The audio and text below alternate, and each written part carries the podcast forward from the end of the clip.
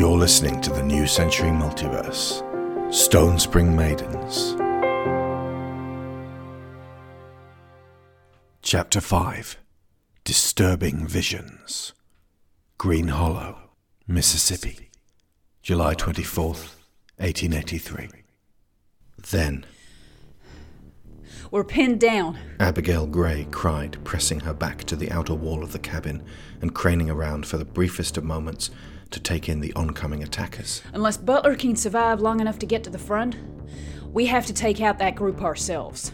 Above them, the dawn sky had begun to lighten, a mixture of blood red and Union Navy, with jagged white clouds on the horizon. Can we just find another way to get out without horses? Jeremy pleaded. He was not a fighter. We can go to the woods. Suggested Miguel, the boy armed with a pair of sharpened bones and armored with a wooden mask fashioned into the visage of a mongoose. Even if Butler did buy us some time, Abigail argued. the nearest place of safety is 50 miles away. On foot, even if we stick to the woods, they'd ride us down in hours. We need horses, or we're dead.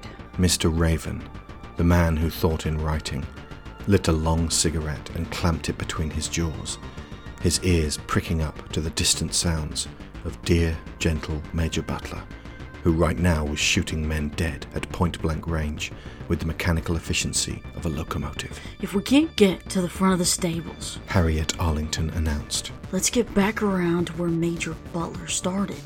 We need to arm ourselves. And there might be some loaded guns still on the ground. Harry also was not a fighter, but their survival was at stake, and she would learn as fast as she could. Best plan we have. Abigail led them the way they had come, back into the fray, checking each turning as she went. Her wariness was insufficient. Abigail was shot in the shoulder, the impact spinning her round as the ceramic plates in her armor ruptured. Two more bullets planted themselves in her back and breastbone as she careered behind the nearest building and thrust herself against it, panting. Harry had her hands over her mouth, horror and panic threatening to overwhelm. There was no routine here, no procedure that her mind could fall back on. Abigail checked herself and gave the rest of the group a shaky thumbs up. The bullets had not pierced her skin or ruptured her organs. In covering those vulnerable areas, the coat Harry had constructed to protect her had done its job. But it was weakened now, vulnerable, and Abigail was separated from Harry and the rest of those unable to fight by the gap between buildings. Down the avenue they were crouched either side of, a group of those terrible men with their broken brains, reloaded and prepared to close in and take them all. Harry looked at Abigail and saw a crackling anger in her patchless eye. Her mind rushed back through the events of what had brought them to this point, deeply frustrated at her own lack of preparation.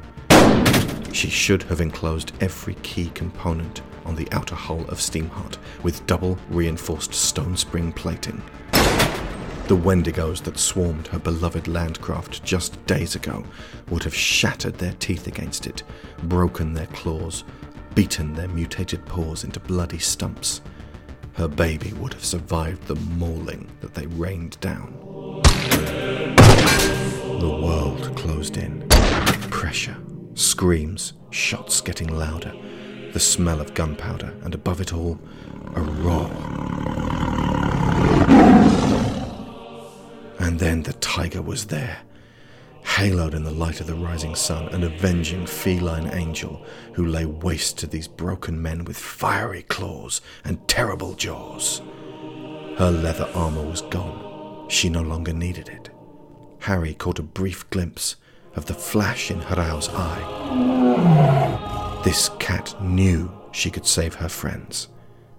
In that moment, it was a surety which Harry both admired and envied. Quick! Harry declared to the others. He'll be here any moment. Get in. She raced over to Steamheart, where they had parked it outside the house of that twisted, hateful family, the McClellans. Swiftly, she slid her hand between two parallel plates and found the cool brass shape of that hidden lever. Pulling it downwards released a coiled spring from deep within, and the entry hatch seashelled open. Her companions dived inside her. The tiger lost, hurrying through the aperture to shadowy safety with a whisper of the wild. Harry threw herself into the pilot's chair and slid her amber goggles down over her eyes, glaring at the front gates of the stockade. Logs, latticed, breakable, if you knew the pressure points. She thrust her work boot down upon the pedal, breathing in the leather and oil, the perfume of hot metals, making her shudder with preemptive triumph. She knew the weakness of this wood. The sharpened tip of the cowcatcher at her baby's head glinted in the morning light as the broken men realized the new plan and scattered from the warpath she would forge. Abigail pulled up behind Harry and smiled that Mustang smile of hers. Her eye was greener than malachite. She pressed her soft lips to Harry's neck with a tender kiss and breathed in her ear. For luck. Arlington released the throttle and Steamheart cascaded forward, her engine bellowing, her great black wheels thundering. The gate splintered into matchwood and they burst out into the grasslands towards the oncoming reunified states army. At the head of the procession, flanked by his bodyguard, Agent Lee, who herself had Dr. Penrose held fast by the arm, stalked Mr. Wight. He was clad in Harry's scorpion suit, the one she had labored over for months with Master Yagyu to make the perfect protective shell. The mere sight of it, purloined, repainted white, blue, and red, her ingenuity smuggled and turned to his ends made Harry's blood boil. She headed straight for him. Abigail knew with that sharpened instinct Steamheart would not hit James as they drove through. She gripped at Harry's arm encouragingly with those magic hands that could inflict such damage and deal out such pleasure. A cunning thumb brushed the inside of Harry's elbow, sending tingles up her spine. Wight stared down the oncoming craft, his eyes narrowed as he tensed to spring, facing his opponent alone on the grassy, windswept meadow. Abigail was gone now, along with everyone else. Just Harry and Wight. And in Steamheart, she was faster and more powerful than he could ever contend with. This time he misjudged his leap and collided with the bird like nose of the cockpit, spiraling back through the air, only to go under her wheels, his body shattering at their riotous impact.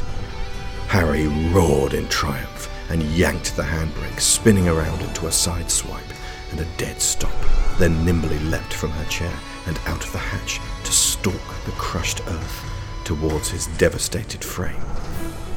Somehow his chest still rose and fell inside the ruptured armor. But he was not long for this world. Harry lunged in and snatched his sword away, tossing it into the wind, then flicked aside every throwing dagger he weakly hurled and closed in on his mask. No more hiding. Time to see who you are, Harry growled over her fallen enemy. motherfucker. She felt like Abigail now, brimming with confidence. She adored this sensation, drew it into her hungrily, devoured it like a starving man crawling from a desert to a feast.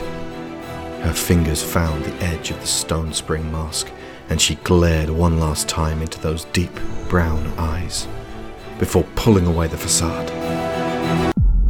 She stared into nothingness. Beneath the mask lay a deep shadow. Silence fell upon her.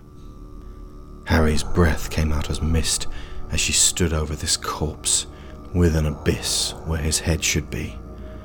The darkness rose up, enshrouding her as she felt cold and pain and a deep, unfathomable frustration. A sharp touch at her neck, it was the blade of a knife. The wraith had one dagger left, and he had thrust it upwards into her throat. Crimson blood spilled out over his white plating as Harry sobbed soundlessly. A man's sweating arm clasped her rigid. The blade was still in her neck. Buford McClellan whispered horrible things in her ear, calling her a filthy nigger as he held her up as his prisoner.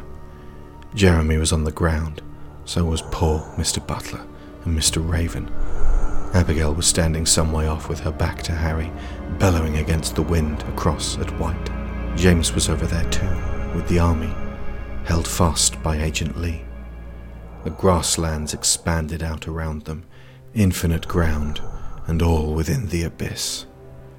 And the burned out husk of Steamheart lay to one side, a ruined, dynamite scoured, buckled frame, with not one jot of motion left inside it. Wight was counting down from ten, and at the terminus of that stack of numbers, the world would end. She saw James struggling and realized what he was trying to accomplish. And with supreme effort to shut out everything crushing her down, she wrenched herself into focus upon the moment. She knew the equation for his abilities and wished she could tell him under peaceful circumstances. But if she spoke, McClellan would stab that bowie knife deep into her jugular, and reality would turn to blood and drain into oblivion. Harry cried out anyway. It was fire that James needed. Fire! Wight roared. The guns went off. The door was opened. Harry's legs were taken, and her forward momentum ceased to be. She woke up screaming yet again, slicked in sweat, the bed sheets soaked in urine, all control ceded. Her trembling fingers reached down through the damp cloth blanketing her to trace across her feet and touch her toes, only to discover for the nth time the bandaged stumps at the ends of her knees. And Harry wept bitter tears. For this dream to find her once again with the inescapability of a wolf stalking a lamb. Washington, August 1883. Harry Arlington woke from her nightmare again, entombed within her sickbed. Fingers clutched at the sheeting, which twisted around her arms, eyes widened, pupils dilating in the darkness, beaded cold sweat pasted on her forehead. Her mouth gaped for air, and her lungs reacted as they ought to, but every breath in seemed stale. The freshness had drained from the world she lived in. It did not sustain her life, it took from her. Everything was unbalanced, and she no longer felt whole. Below her waist, her mind could make out the faint technical outline of her calves and the feet which had been there before. She experienced the impulses running down her spine that should, by all functional practicality, twinkle her toes. But those impulses reached a dead end. Nothing twinkled anymore. Her throat hurt, constricting on the inside as parched tension dug in with its vice like grip. By and by, she leaned over awkwardly to fumble for the glass of tepid water, draining it to zero refreshment. She imagined yet again getting up off the bed, springing over to the window, unlatching and flinging it open to the great wide world outside. And a relieving breeze. The movements played out in her head over and over again. Her mind mapped out the sequence until it seemed entirely feasible. Yet, when she shifted to the edge of her bed and stared down at the floor far below through the blue night, it was like gazing over the battlements of a darkened castle to behold a morass of assembled enemies laying siege beneath. Ah. Harry blinked rapidly, reconfiguring the room, imagining a set of overhead bars leading from the bed to the window.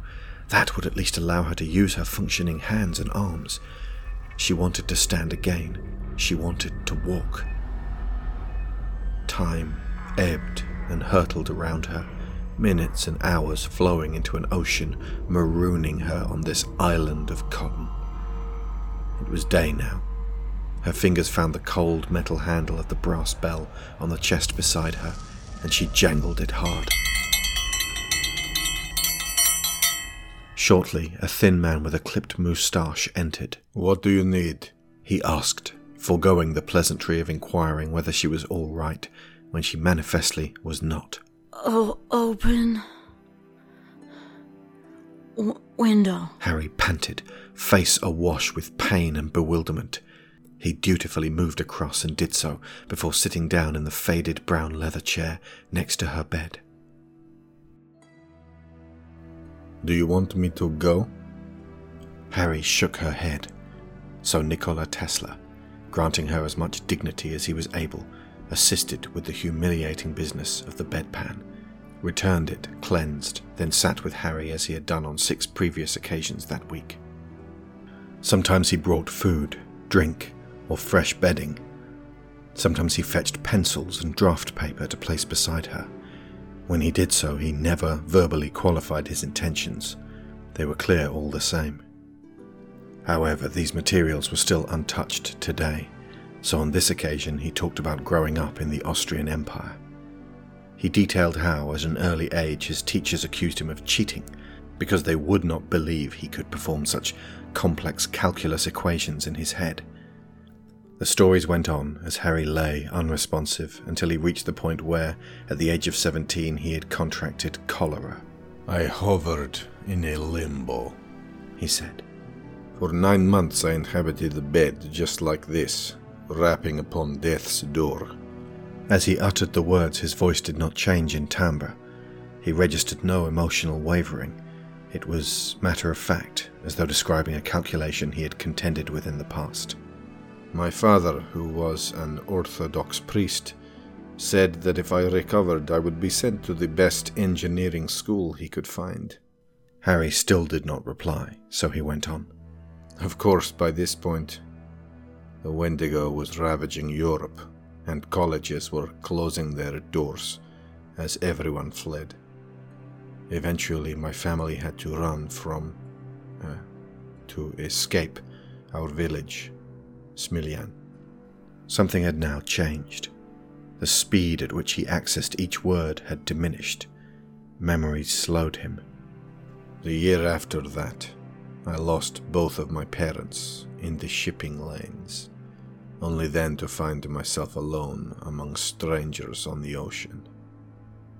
There was a long silence. Inside his mind, Nikolai recalled the dim lighting below decks, the smell of fish oil. But you see, I had been reading a lot of Mark Twain whilst confined to my bed. It gave me the yearning to come to America to see if a better life could be found here. And now, look at my achievement. He nodded his head tersely towards the door that led out into their workshop. I am at the spear point of research and development for the nation which adopted me. And while I must contend with Edison on a daily basis, my position has also led me to a collaboration with you.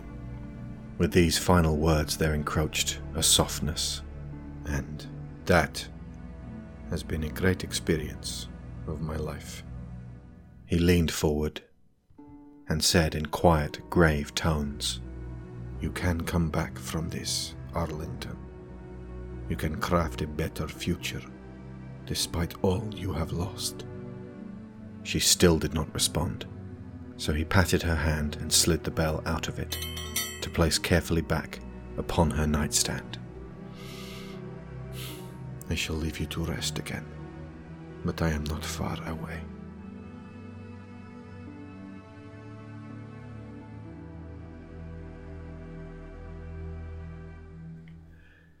Hours had passed. Harry could not tell how many, but it was very dark outside now. She snapped from her trance, her arms emerged from the sheet that somebody had laid over her, and she shivered in the cold. Without thinking, powered solely by the pull of instinct, she turned herself out of the bed to cross the floor. Hard tiles rushed up with the giddy lurch of merciless gravity, knocking the wind from her and bruising two ribs. Ah! She lay face down, inhaling disinfectant, her fingernails clawing at the condensation upon the unyielding surface as her teeth ground together and her body shook. The window loomed high overhead, impossibly far away and up out of reach. Down there in the dark, dust entered her lungs, sharply attacking her senses. Harry let out a scream of pure frustration and lamentation. She was alone. She was only part of what she had been before. And everything was ruined.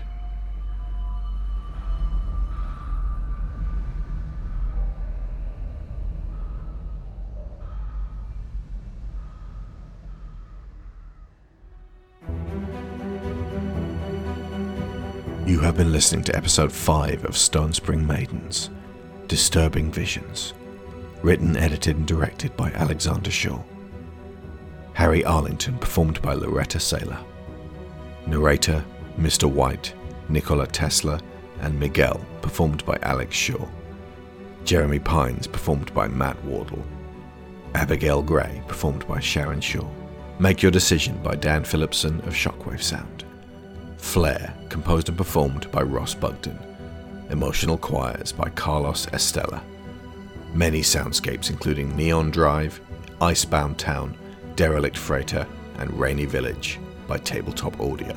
Stonespring Maidens is available in a gorgeous paperback from Amazon.com, along with the previous nine stories from the New Century Multiverse, and the two newest, Panther Soul and Nightfall of the Wendigo. The New Century Multiverse is funded by Patreon. Our $15 sponsors get credit every episode, so thank you too. Aaron Lacluyze, Abel Savard, Alex Outridge, Angus Lee, Benjamin Hofer, Bryan Novak, Cassandra Newman, Chris Finik, Christopher Wolfe, Ciaran Dachtler, Conar Kennedy, Dan Mayer, Daniel Salgueiro, Dan Hoeppner, Dave Hickman, David Shealy, Duran Barnett, Finbar Nicholl, Frankie Punzie, Greg Downing, Jamas Enright, Jesse Ferguson, Joe Crow, Joel Robinson, Johan Claesson, Joe G, Kat Essmann, Kevin Veighy, Lorraine Chisholm, Marc Lucksch, Martie Hooie, Matthew A. Seibert, Matthew Webb, Michael Hasko, Sarah Montgomery, Tim Rozenski, Timothy Green, Toby Jungius, Tom Painter, Tre Contreras, and Valencia Burns.